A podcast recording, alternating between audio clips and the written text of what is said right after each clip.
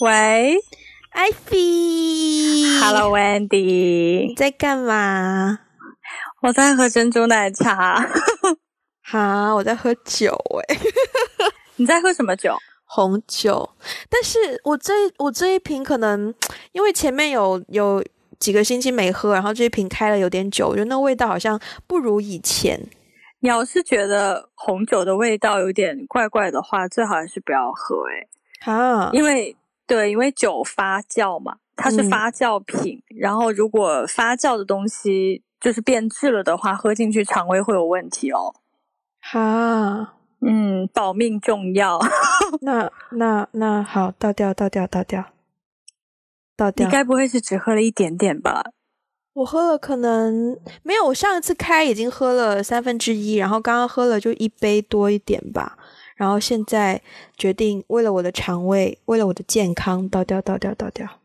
嗯，健康是有点可惜，但是是还是对保命要紧。真的，我觉得这是我这是我今年已经学到的一个教训，就是什么都不比健康来的重要。嗯是哦，是有什么故事？其实可能会有点矫情说出来，但是呢，我今年，哎，既然我们都聊到了，就顺便顺便说一说这个二等零一九年，就说出来让大家听听，是不是矫情？嗯，因为我今年其实从年初，我前两天就在翻我的今年的那个日程本嘛，然后我发现我今年的第一个礼拜的其中一个 schedule 就是看医生呢。哦，看什么医生？我在香港住了五年哦，我是一次医院都没去过，一次医生都没看过的。哦，对，然后那你今年看什么医生？我那时候是去年年底拍一个片，就是有一个拍摄，然后不小心有一次从大概就可能一米一米五左右的高度赤脚跳下来，然后因为是赤脚嘛，所以可能有伤到脚底板的一些神经什么的。但是我当时嗯没有、没有注意，只觉得有点痛。可是回来之后就发现，哎，那个脚是越来越痛，越来越痛，所以我终于就是忍不住决定还是去看一下医生比较好，然后就就去了一趟医院看了一下那个脚，然后才知道，OK，嗯，就是、嗯对。那后来没事吗？后来后来其实没有什么大问题啦，所以后来也就也就好了。对，就慢慢好，但是那一段时间就是脚很痛，然后医生都跟我说，呃，你不要不要没事就不要乱走啊，就多休养啊什么的。嗯，对对，所以今年年初就是这样一个状况，然后年就是整个今年一起下来，呃，我还有一次是胸闷，我好像之前在某期节目也讲过，就是那个闷是从来没有体验过的，但就是胸闷，嗯然后去了一趟医院，虽然医生说没事，可是还蛮就是会让人有点心有余悸吧。然后后来嗯又还有。哦，之前是因为大概六七月的时候，我每天都在做那个平板支撑嘛，然后包括有的时候会做很多上肢的力量训练，然后但因为我都是自己在家里练，没有教练带我，然后可能练着练着那个胸肌的部分练的有点过，然后就会有撕裂感，对 OK。对，就是会有撕可是有裂的撕裂觉。感，不是等于是好事吗？就相当于你你练到了那块肌肉啊。我不知道，但可能因为始终是我自己在自己在练，然后嗯，练完之后就觉得会会心里会有点不踏实啦，还是嗯，对对对，就是有这么一个状况。这就是今年健康方面，其实还有一个更重要的，什么？唉，既然我们就既然我们都讲到，我都把差不多二零一九年就是很多部分都讲了嘛，我们我们就干脆来总结我们的二零一九好了。好呀。其实其实二零一九，所以你健康部分讲完了吗？没有？嗯，好，二零一九最重要的一件事情，在健康方面最重要的一件事情就是，呃，我确诊了抑郁症。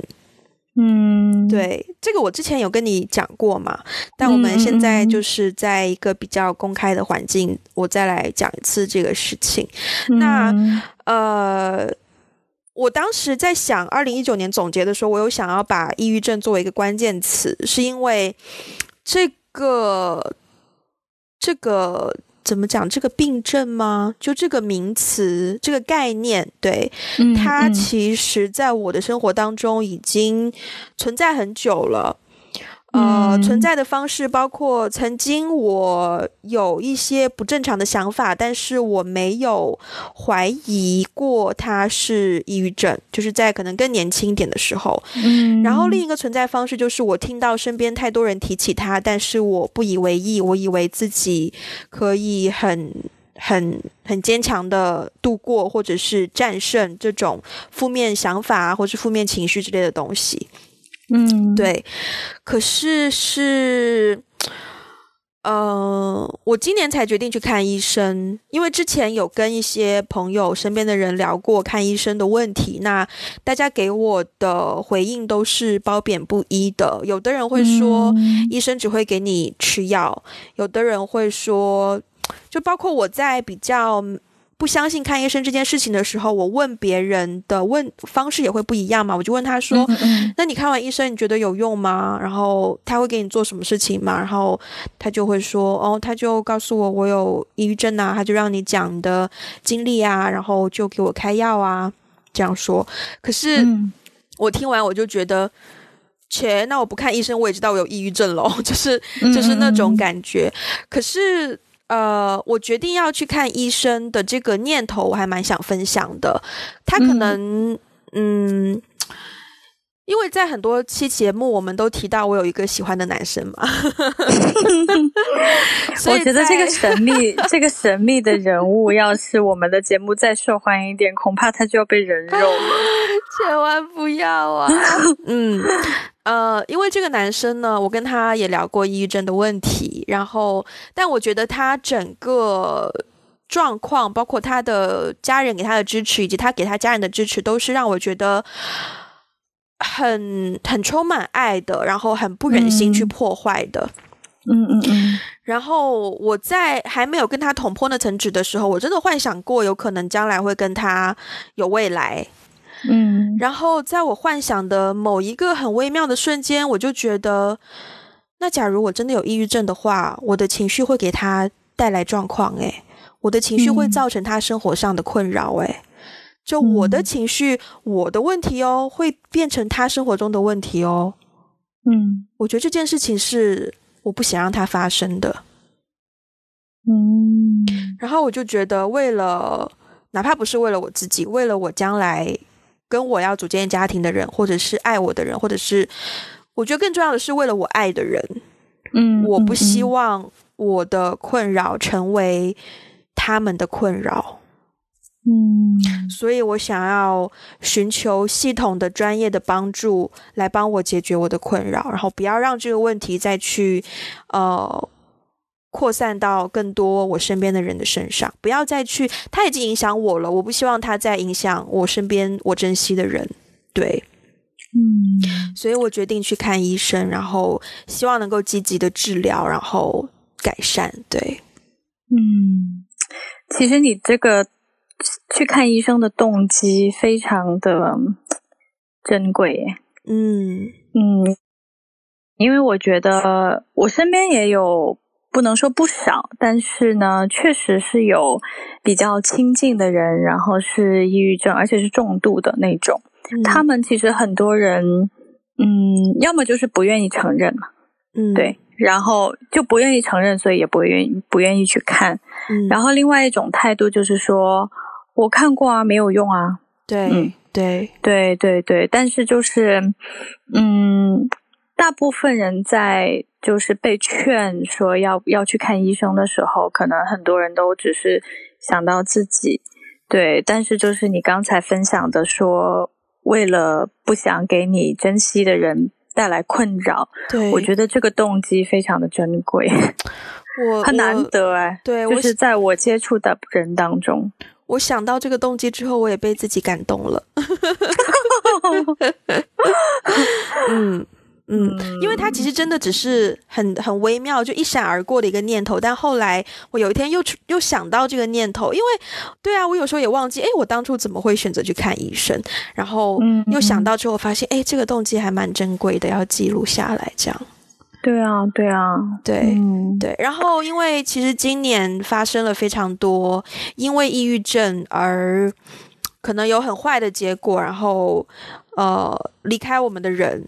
然后包括韩国的有非常，就是韩国有几位呃明星，对。然后其实去年还是前年也有一位，然后那一位是我更加熟知的，就是韩国有一个男团叫做 Shiny。哦，对他当中你还追韩国男团呢？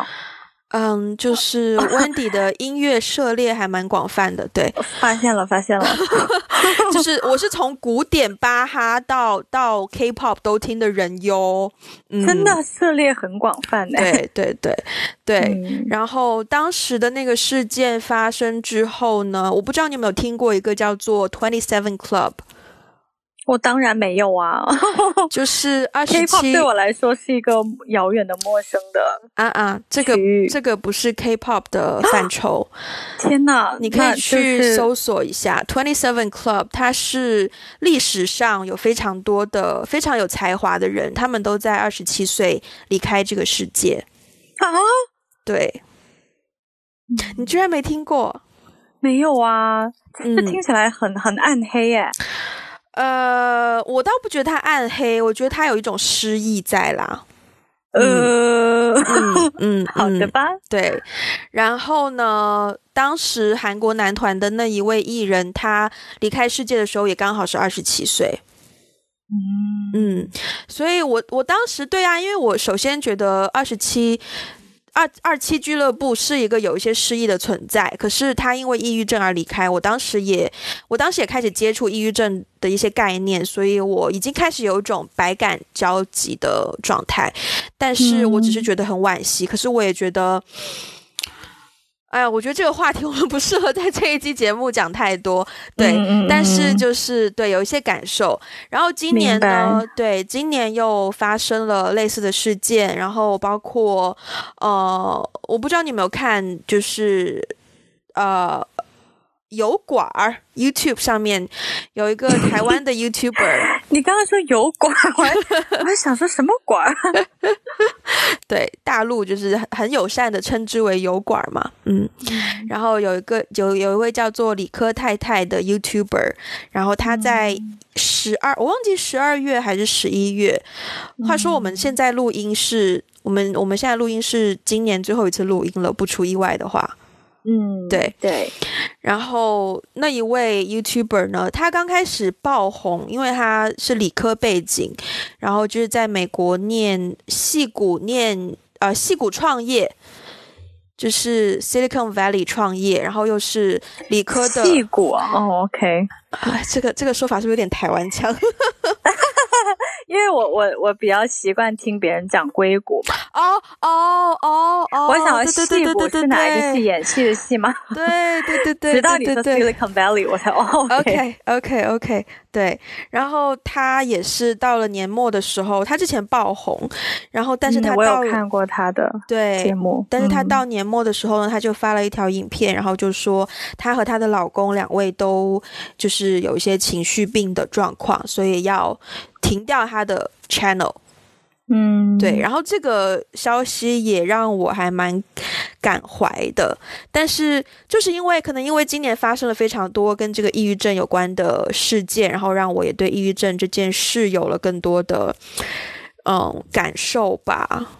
对，嗯，李克太太当时她发的那个声明，我有看到。嗯，对，在在在管儿，在油管儿，嗯，上面看到，我其实没有勇气点开他的那个视频，嗯，对，因为我不知道，哎，就是好像需要一些勇气去看他录下来，就去看他的表情，看他说话的语气和方式，但是他写的文字我都看了，嗯，也是百感交集，虽然我我不是一个很。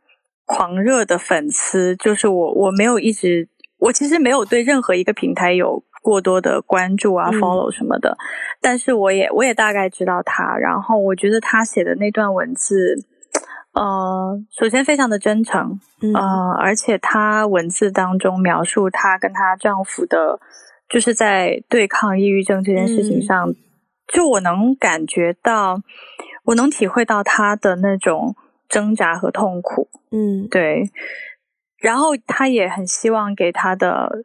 就是观众，嗯，一个交代的那种感觉，就是非常负责任。对对，所以其实我看完那个之后也是蛮，对啊，就是蛮蛮感慨的。嗯，我之前就是呃年终有段时间工作需要，然后就会去在。网络上找一些关于情绪病的内容嘛？我们当时因为主要业务在香港，所以主要的使用使用的那个 social media 是 Facebook。然后呢，我就去搜索了一些情绪病关怀小组啊，或者是焦虑症关怀小组这类的 Facebook 的群组，然后我就。以那个我们公司我们某一个小账号的名义就加入了，然后就每天可以看到那些群主发的东西。我当时还没有看精神科医生，然后呢，我看到那个群组里面很多人发出来的帖子都是说，嗯，大家这个药的效果分享一下，然后那个药的状况分享一下，倾向喜欢哪个药分享一下，医生开了哪个药分享一下，以及说哦，今天今天出门遇到什么事情，然后让我很焦虑。我当时看到那些东西，我也蛮怕的，特别是他们讲到很多很多药的名字，因为可能这些药物大多数会是英文名称，或者是就算翻译成中文，也是一个很复杂的，好像化合物的这样的一个名字，你根本不会懂那个药是干嘛的。然后我看到很多药的名字的时候，我其实我某种程度上有加深我的焦虑。嗯，因为我觉得那是一个很复杂、很很沉重的世界，就是可能也像可能会。somehow 会跟癌症这类重大疾病联系到一起。我当时的心态真的是这样的。嗯，我希望听众们不要觉得这个节目 太沉重。对，我还是尽量用一个轻松愉快的语气去跟大家聊啊，偶尔来一个段子啊。对，没没必要勉强，没必要。其实我想说说我对这个的看法，就是呃。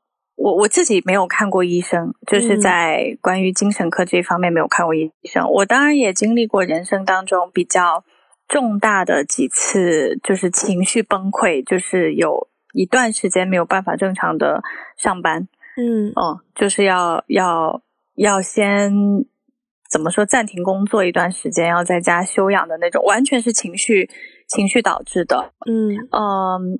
那我开始对于抑郁症有一个真的是比较深入的、全面的，不能说很深入吧的了解，其实是从今年开始的。嗯，我今年，嗯，就是很很巧很巧的是，我周围。我我我有我有一个 community 的朋友，然后呢，我们那个那那群人大概有七八个关系比较好的女生，嗯，然后有三个是属于重度，呃，一个是重度抑郁症，一个是重度双向，就是 bipolar，嗯，就是抑郁加躁郁，对，然后还有一个是精神分裂，嗯，对，其实我身边之前也出现过类似像。呃，精神分裂还有其他精神类疾病的朋友，呃，但是没有那么多，就不知道为什么今年，其实可能一一开始跟他们交朋友的时候也没有觉得那么严重，但是今年突然就一个接着一个就病倒了，非常严重的那一种，就是我我就是真的是看着他们就是变了一个人一样，嗯，对，就是。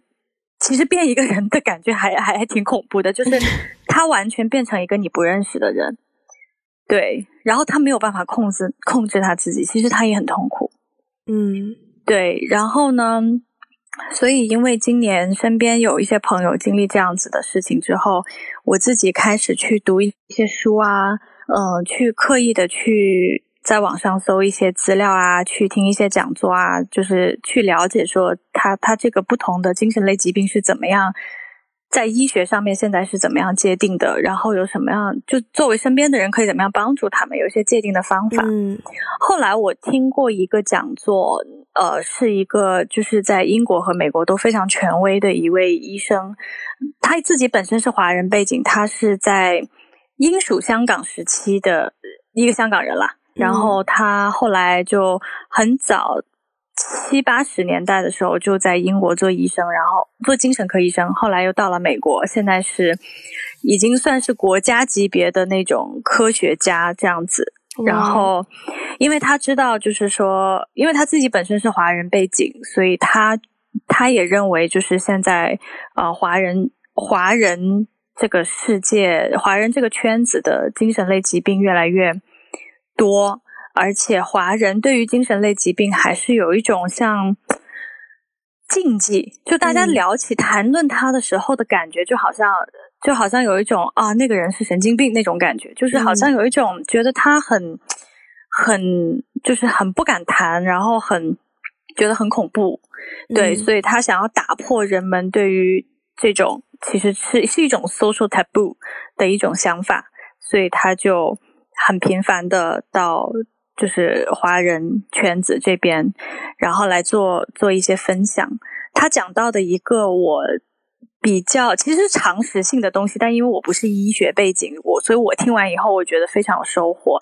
就是他说，嗯，所谓的抑郁症，就我们说的抑郁症，很多时候大家会认为你心理出现了问题，嗯，所以呢，很多人他可能就直接去。嗯，去去跟别人聊天啊，做一些心理的情绪上的辅导，呃，那些疏导啊。对，当然这个是很重要的。他说，但是其实抑郁症的本质是你的基因在遇到环境变化的时候发生了病变。嗯，所以本质问题是基因出了问题。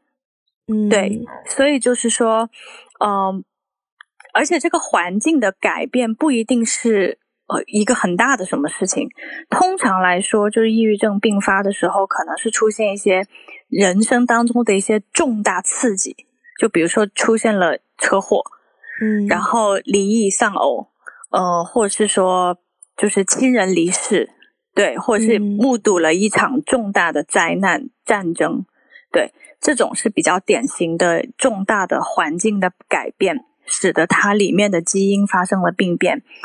但是呢，很多人，如果你的家族里面有抑郁症的这个历史，就是你的，尤其是直系亲属里面有抑郁症的这个历史的话，那你并发的几率会高，比别人高百分之三十。嗯，所以可能即便是一些很小的环境的改变，也会成为一个诱因，就是把你的那个病发出来。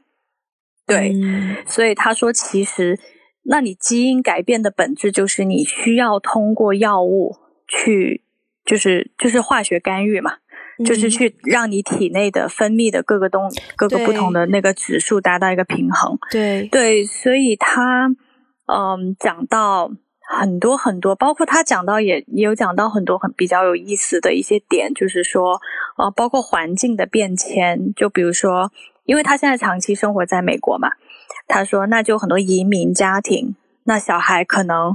十六岁以前的小孩，因为他的那个什么什么脑部还在发育，所以说十六岁以前，如果你经历了一场比较巨大的文化上的环境的变迁，你那个里面的那个基因病变的概率也会也会也会大增的。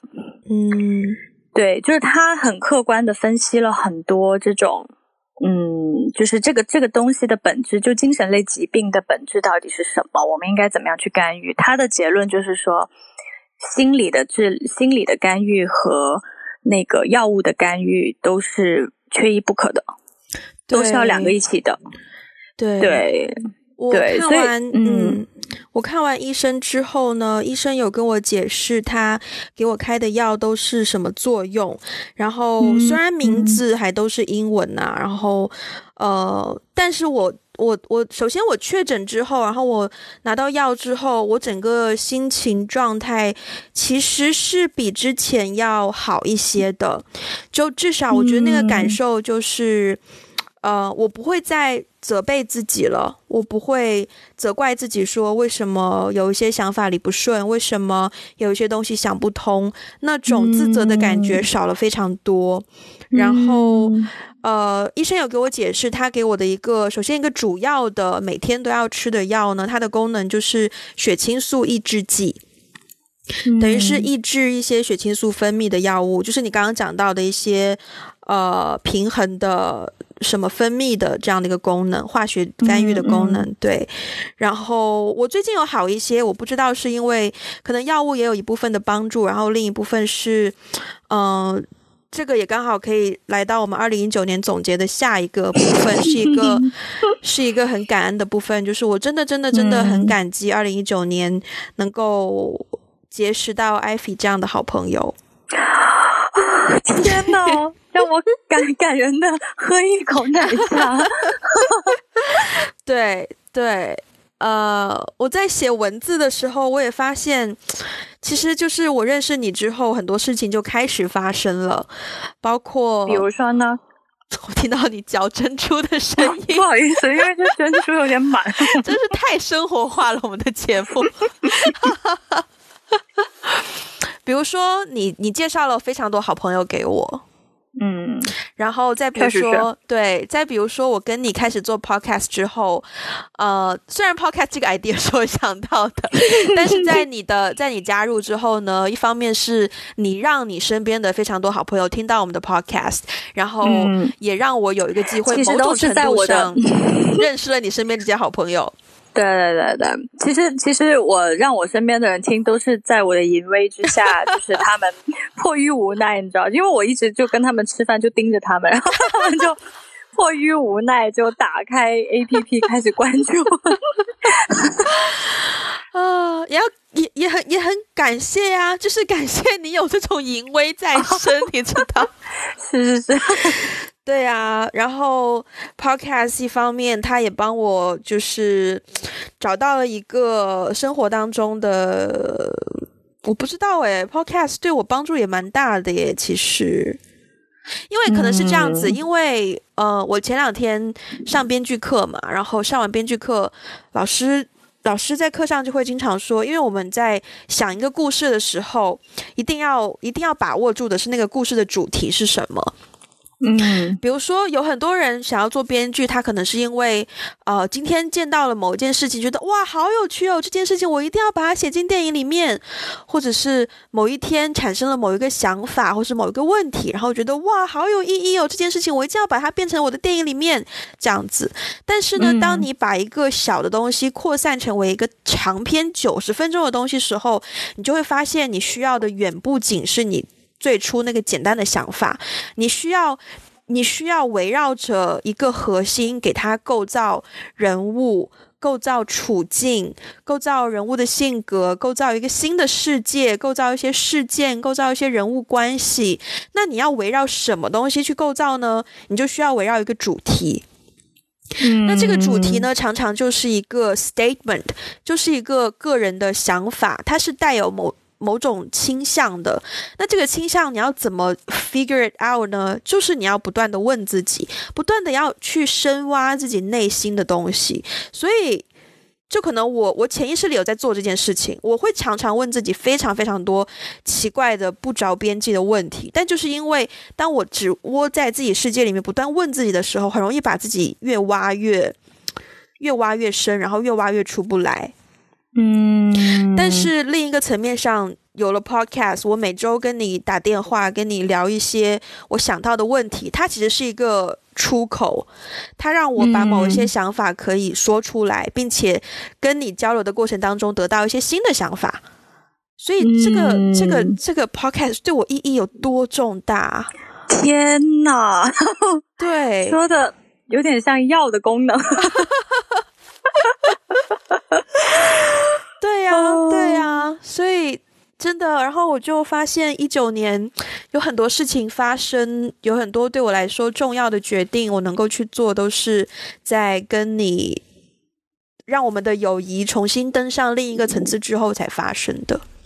嗯，对。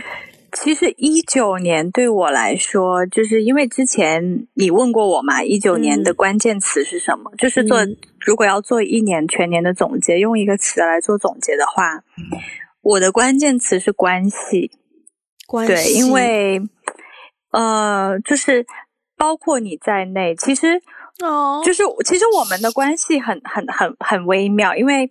我们很多很多年前就已经认识了，早在十几年前。哎，你要不要讲我们到底是怎么知道彼此的？这样讲会讲讲出来是不是有点尴尬？我觉得不会啊，对，我们要不要换尴尬？换另外换另外换另外一一期主题，那我们就可以讲渣男主题的时候。这样的吗？你这样把这个话抛出来，我就不敢讲我们的关系了耶。没事啊，没事啊，你讲啊，你讲啊。哦，真的吗？可以讲啊。那我们就先等于是卖个关子吧，之后再。对，我们先，对，我们先卖个关子。对，我们先卖个关子。但是，但是很神奇，你知道，因为因为后来，嗯，我我我有跟周围的朋友说，我们开始做 podcast 之后，我有跟周围的朋友说，说我跟我跟你在做 podcast，就是认识共同认识我们两个的人都会表示很惊讶，就哈。你们两个是怎么勾搭到一起去？啊，不认识我们的呢？我我会稍微解释一下，我们是高中同学，但是其实高中的时候 不熟，知道彼此，但是不熟，就有点复杂。我们对对方的 态度有点复杂，是多年以后重逢，然后才才成为朋友。然后我的朋友听完了以后，都会想说：“哇，天呐，打千世界无奇不有，你们竟然从这样的关系。” 递进到了 Podcast 的搭档，我相信很多人很多人在听这一段已经有非常多猜测了。欢迎，对对对，欢迎留言给我们，欢迎告诉我们你们的猜测。哎，那如果他们猜对了，如果有人猜对了，我们是不是要公布一下？就比如说某某某某某某听众猜对了，可以可以可以可以。我觉得我们还蛮难猜的。Anyways，呃，对，好，回到回到二零一九。你的关系，对，就是，对，就是我觉得收获了很多很珍贵、很珍贵的关系，这个是我之前没有想到过的。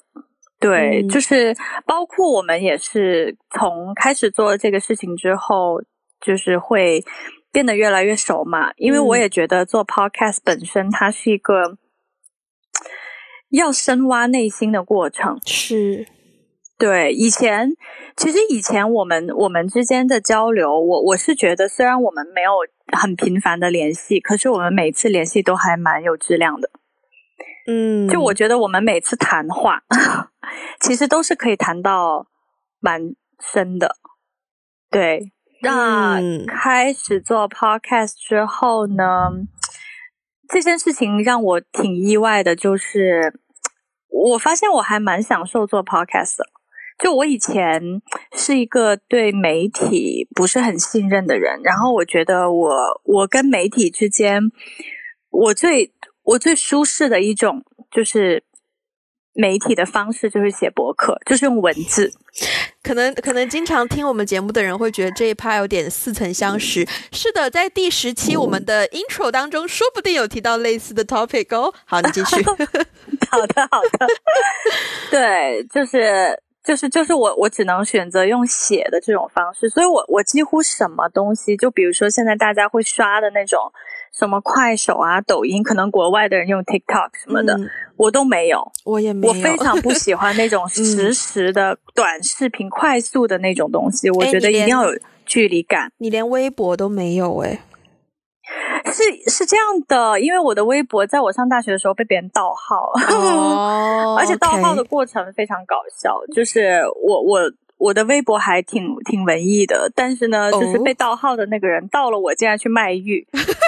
就这么 low 的这种东西，他竟然盗我的号去卖玉，而且他把我的头像变成了一个那种玉吗？就是很很粉嫩，没有没有没有，就是一个卡通粉嫩的卡通形象。所以当天别人就立刻截图我的微博跟我说：“不用看了，你一定是被盗号。”哦。然后自从被盗号了以后，我就我就懒得再再弄一个微博，所以我就基本上是就是只用 Instagram。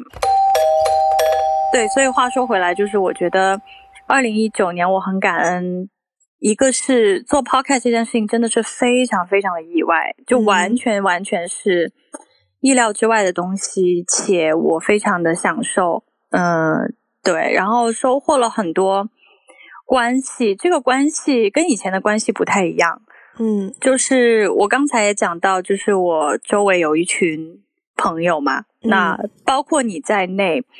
我觉得二零一九年收获到的关系是真的是深入到对方生命当中的那种关系，嗯，不是说不是说我今天又认识了一个新的朋友，然后偶尔就出来吃饭喝酒聊天，不是这种关系，是很深很深的那种关系，是在对方很支离破碎的时候，呃，就或是会会看到彼此支离破碎的样子，然后也在。对方就是获得喜悦的时候可以分享的，就是我觉得是一种很深入的嗯关系。这个也是我以前没有想到的，就是说我我我竟然会呃很在很短的时间内很深入很深入的进入另外一个人的生命。嗯嗯，类似的关系今年有好几个。嗯，对，然后所以这个让我蛮意外的。然后，嗯，然后对，其实还有一个很重要的，就是我我其实一直很想分享，就是在二零一九年的年末，嗯呃，对这件事情，呃，温迪同学也知道，在温迪同学刚刚看完医生不久之后，嗯，我也我也遇到了一一个蛮大的情绪上的波动，嗯，然后当时也是出现。就是出现类似的抑抑郁的情绪，当然因为时间比较短，所以我就持续时间比较短，所以我没有去看医生。嗯，但是那那几天，我突然一下子想通了很多的事情。嗯，就是我突然发现我自己是一个很爱逃避的人，就是面对问题，我是一个会习惯性逃避的人。嗯，当然就是工作上的那种不算，就比如说我今天要解决。这个合同，嗯 我今天要解决这个提案，这种不算。但是在面对一些很深入、很深入的问题的时候，我习惯性的会逃避，比如说跟父母的关系，嗯，还有我就是接下来的人生很多很多东西，我会逃避。所以我突然意识到这件事情之后，我就发现逃避只会让事情更糟糕。我要，我要重新开始去面对。就是就是那种感觉，就好像因为我以前在逃避，所以我身后有一地鸡毛，我现在要转身去捡那些鸡毛，然后组成一个漂亮的鸡毛掸子。没错，没错 就是这种感觉。所以其实我我当时意识到这个问题的时候呢，我做了一件事情，这件事情我至今想起来都觉得挺温暖的，就是我给我爸爸打了个电话。嗯，呃，我以前几乎就是没有。主动给他打过电话聊天之类的，可能以前给他打电话就是有些什么事情啊这样子，但是我第一次主动，我都不记得是不是我人生当中第一次主动给他打电话，然后跟他聊天，跟他说我心情不好，怎么怎么样，就是那天也聊了很久，其实那天也聊了一个多小时，我们以前从来不会聊一个多小时这种长度，嗯，也聊到了很多以前没有来得及。聊过的话题，然后我觉得那种感觉，嗯，还挺温暖的。对，就是我我不知道有多少人会觉得这件事情很奇怪，只不过是给自己爸爸打个电话而已。但是对我来说，是一个非常非常重要的时刻。嗯嗯，对。然后还有另外一件事情，就是我因为那那段时间的一个比较低落的情绪，我意识到一个。更重大的问题是，我的很多恐惧和焦虑的来源是来自于我对完美主义的完美主义的执着，就是追求完美主义。就追求完美这件事情不是不好，有的时候你在工作中在做事情的时候，你你要你要是可以做到完美，你当然要做到完美。但是我我对于完美主义的追求已经到了一种。没有人给我那样的要求，我自己给自己那样的要求，所以我永远觉得自己不够好。我永远觉得自己不够完美。对你当时，对你先说，嗯，对，但是这个这个想法跟我的信仰是本质上有冲突的。嗯，因为我的信仰告诉我，我不需要很完美。就首先人都不是完美的，是，所以人也不需要靠自己的努力做到很完美来获得来获得认可。就在我的信仰里，不管我是谁，我出生是什么样子的，我做做成什么样子的。一个程度，我都是无条件的被爱、被接纳的。嗯，对。但是因为我自己，我虽然有这个这个信仰，但是呢，我在实际生活过程当中，我还是会潜意识的去努力要做到最好，我要做到让自己就是满意的地步。但是那个导致的一个结果就是。我在努力的过程当中，其实我是不相信我自己是被无条件的爱和接纳的，因此我也没有办法完全接纳我自己，所以我要做到很完美来掩饰原来那个我觉得有点残破的自己。嗯。嗯，对，对，所以当我意识到这个问题之后，呃，很。感恩的，因为我觉得意识到这个点很难，其实真的真的。对，因为它是很很内心、很内心的东西，而且我觉得追求完美，现在的人都很追求完美啊，说实话，所以很难会意识到那么深层次的东西。但是当我意识到这个点之后，我有就是通过祷告，就是来呃。抒发我自己的那个，就是让自己就通过祷告来让自己相信说，不管我是一个什么样的人，我就是被无条件的爱和接纳，所以我要，所以我要接纳我自己。如果我不接纳我自己，我都没有办法接纳别人。其实，嗯，对啊，对，所以就很很感恩啦。就是我没有想到，在在二零一九年的年末，这么的一个呃偶然。突发的一件事情，让我就是有这么大的改变，然后有意识到这么多东西。呃，我特别想回应你刚刚讲到的关于逃避的这个 topic。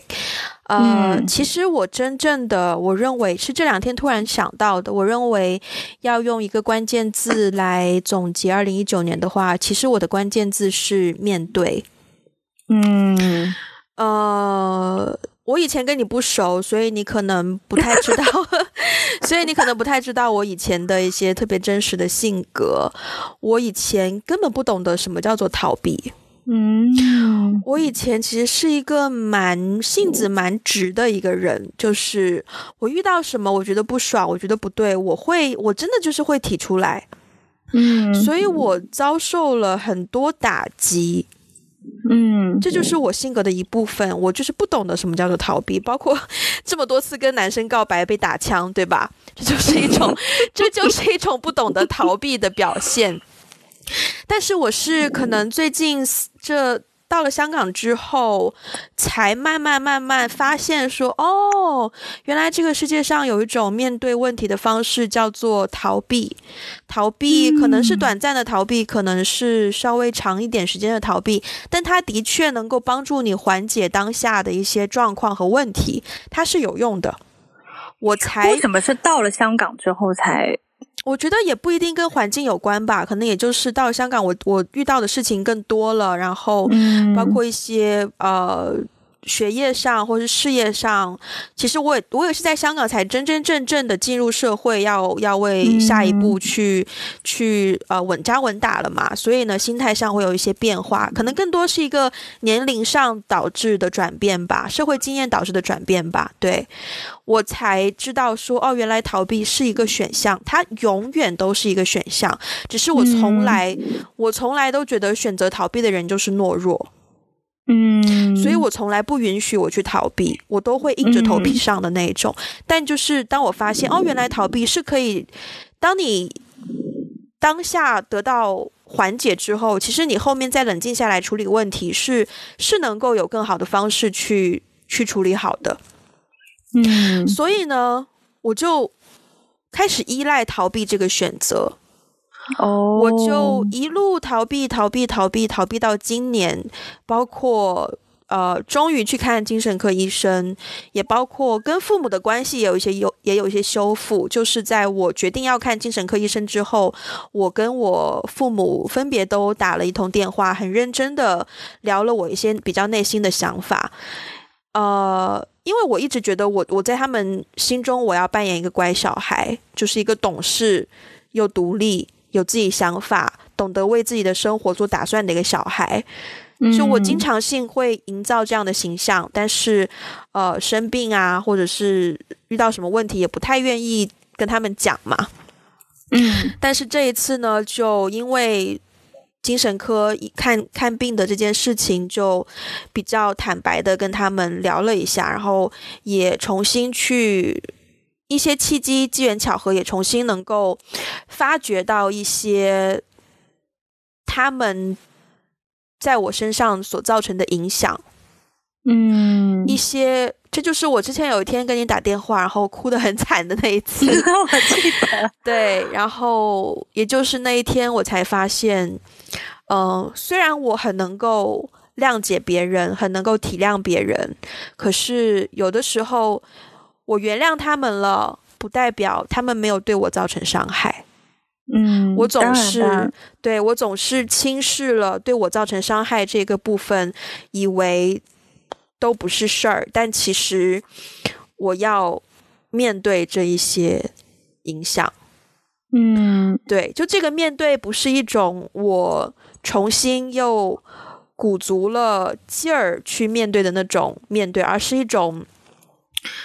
我觉得回到了一个比较 balance 的状态，就是从小的时候只知道面对，不懂得逃避，到后面一段时间只懂得逃避，不懂得面对，到现在我两边都接触过了，我更加能够在中间知道我什么情况该选择哪一种应对方式，然后去回到一个比较流动性、比较自然的状态。我觉得非常的感觉还蛮蛮美好的。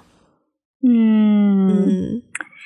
不过，其实我听你讲的时候，我倒觉得你后来就就是去了香港之后，对于问题的一些应对方式，我倒不觉得那个是逃避啦。对，就是我觉得有的时候处理问题可能是需要冷静一下，嗯，就是暂停一下，休息一下，对，先先不去面对一下，但是最后还是要回到问题面前。是，我觉得那个只是面对问题的方式不同。对，但是逃避呢，就是有一种，因为我自己是一个很习惯性逃避问题的人，嗯，所以，而且我觉得这个逃避的逃避的问题类型还是有分的哦。就如果是工作中，就比如说，如果我逃避了，那这个问题会牵连到别人，比如说我的同事，这种如果是事情导向的话，我是会一定会去面对的，而且就是。要越早解决越好，嗯，但是如果是那种非常非常深入内心的，要花很长时间的那种问题，我就真的会逃避。我觉得逃避的一个表现就是，我就假装这件事情没有发生过。嗯，对，这就是逃避。对我来说，这就是逃避。对，不是说很先放一放，而是我假装没有发生过。这很 OK，嗯，就很逃，很逃，很逃，很逃。对，对，所以其实其实这种逃 对双方都不好，因为我就是也意识到，就是说一段真实的关系，就是说关系的修复是要从面对开始的。要从要从敞开，要从彼此敞开开始。嗯，那你假装没有发生过，就等于你不敞开啊，那就永远没有办法修复啊。对对，聊到这也也聊了挺久的了。我们一贯的希望用一个比较积极的积极的方式去 结尾嘛。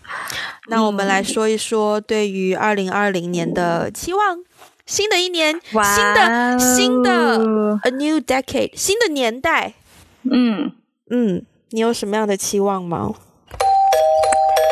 有，就是我的期望呢，我我前阵子在，其实前前前阵子别人也问过我类似的问题，就是说二零二零年你的关键词是什么？说完二零一九年，二零二零年你的关键词是什么？嗯，那我的关键词是方向。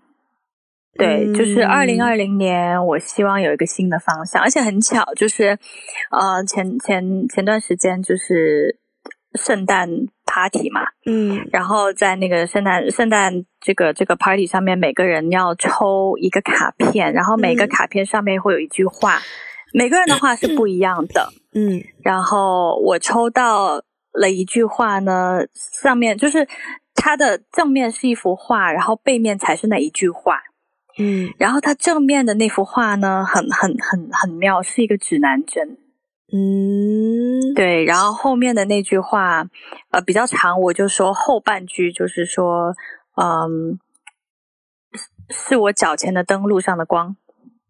嗯，对，就是说会有一个像指南针，就是你的二零二零年会有新的方向，然后这个新的方向会是你。脚前的灯路上的光，哇！我觉得这是一个就是 such a sign，就是对，所以我很喜欢。对，然后呃，对，上了我们家的冰箱上，原来是个冰箱贴呀！哦不不不，我是用冰箱贴把它贴上哦，OK，把那张卡片用一个冰箱贴贴在冰箱上。OK，恭喜卡片荣登冰箱榜。嗯，没错没错没错。对，但是但是我我非常喜欢那句话，还有那幅画，就是也非常。就是完全印证了我对二零二零年的期待，就是我希望有一个新的方向，然后这个新的方向呢，是不管是在生活的方方面面，不管是在我的事业上，在我的关系上，呃，甚至在我的婚姻上，天哪，我不敢相信我在。Podcast 上面公开的，公开的说婚姻这两个字，我不是在征婚哦，各位，大家不要误会，艾菲还没有还没有另一半，不要不要以为马上就要结婚了什么的，不要误会，不要误会，但是你们也可以把它当做一个征婚贴啦，就是真实的意图表露出来，就是 好，对对对 对，但是就是说，希望二零二零年可以有一个全新的带领。有一个新的方向，然后会有全新的带领。对，没错。其实我二零二零到现在，我都还没有一个很明确的关键字诶，因为我觉得我在二零一九发现以及正在面对的一些问题，它并没有得到一个完整的解决。然后我的直觉是，二零二零年的很大一部分时间会去会花费在解决这些问题上，包括我跟家人的关系啊，自己的身体状况啊这些情况。然后呢，可能解决了之后会有。会有，我也在等一个 sign 啦。说实话，所以我很羡慕你能够有一个 sign。嗯，怎么说呢？那个你说 sign 也也算吧，不说 sign 也算。它毕竟只是一个冰箱贴，只是一张卡片。对，但我还很容易被这些 sign 所所吸引啦。哦，对，说不定呢，说不定明天就捡到一张纸条，然后就。那你可以去吃那种就是 fortune fortune cookie。对对对，啊，对，那听起来，嗯，那听起来你的关键词是解决呀？但是我又觉得这个解决只是到只是半年就能够完成，我还有下半年吗？对，我不知道哎，我的直觉就是计划的这么周详了吗？就是解决所有这些问题只需要花半年？倒也没有，可是我就是一种直觉，因为我我觉得我不可能花一整年在解决。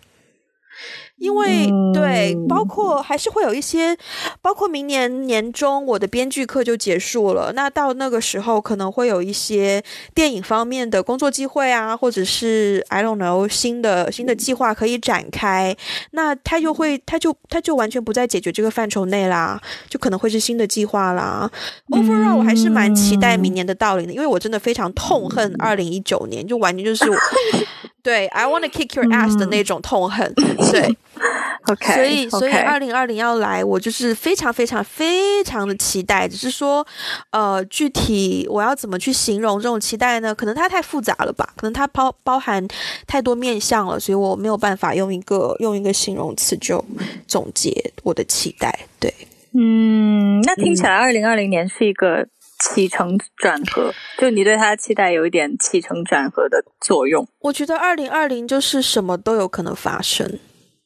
嗯，对，in a good way。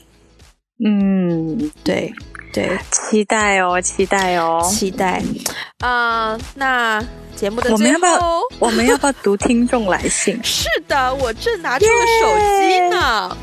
嗯，因为其实我们我有一天在在我们的对我们开了一个 Instagram 的账号，大家只要在 Instagram 上面去搜索打个电话给你，当然最 prefer 是用繁体字啦，因为我们的 account 是用繁体字。然后如果如果是英文的话呢，就是 Wendy 下划线 calls 下划线 Ivy，然后也可以搜到我们的我们的 Instagram 的账号。然后呢，其实，在那一天跟你哭着打完电话之后，我就在我们 当时区区只有几位粉丝的账号上，我就发了一个动态，然后就说向广大听众朋友征集你们的二零一九年度总结以及对二零二零年的期待。但是呢，因为我们的粉丝量当时还是非常的少，所以回复非常的有限。可是，在你的淫威之下。我们得到了一位听众的听众的回答。那呃，如果如果各位在听到这期节目的时候，还是想要回应这个 topic 的话，可以在 Instagram 上面呃给我们留言，然后也可以留言刚刚我们节目当中提到的，我跟 Ivy 高中的时候究竟是怎么知道彼此的呢？这个问题究竟是什么关系呢？对，也可以留言在留言在 Instagram。那首先来念一念这一位听众的回答，他说。二零一九年的关键词是变迁，一年间从美国搬回国，从一种文化跨越到另一种文化，期间接手了两份工作，踏足了四个国家，这一路一直在寻求更清晰的方向。二零二零年希望能清晰前方的路，并能在这趟回家之旅的路上经历更大的成长和自我蜕变。鼓掌！哇！手动音效，单薄的掌声，手动音效，对对，我们我们非常热切的希望得到更多听众朋友们的回应，然后让我们知道，We are all together, you are not alone。嗯，天哪，感觉要唱起来了呢，感觉就是最后那个结尾就是什么 You are not alone 之类的这种。你知道那首歌原本是什么？We are the world, We are the world, the future。对 对，但是你不觉得这个旋律很适合接任何这种积极、健康、向上的词吗？I will love you, you will love me，这样吗？之类的，对对对，好 好。好，那我们来来程序性的结束本期节目。如果你喜欢我们的节目的话，欢迎将它分享、推荐给你身边的朋友。如果你是用 Apple Podcast 收听，也欢迎留下一个五星好评，并且留下你的评论，这对我们的成长是非常有帮助的。那你也可以登录我们的博客是 We Got a Blog dot com。我们在最近的可能几天之内呢，我跟艾菲就会将文字版的二零一九总结抛在我们的博客上啊，期待。大家有点耐心哦，因为我们可能会写的很长很长很长长长。嗯，是，但是首先，Wendy 保证我会在二零一九年结束前播上去。嗯，然后对，然后现在也可以在 Instagram 跟我们进行互动，然后还有什么？还有什么？还有什么？不管你是在励志电台，还是在喜马拉雅，还是在 Spotify，还是在 iTunes 收听，都很感谢大家对我们二零一九年这几个区区几个月的支持，然后希望我们二零二零年还能有你们的陪伴哟。嗯，不要只支持几个月哦。那我们今天就到这边了，我们下次我们。下期节目，我们明年再见，明年见，拜拜，拜拜。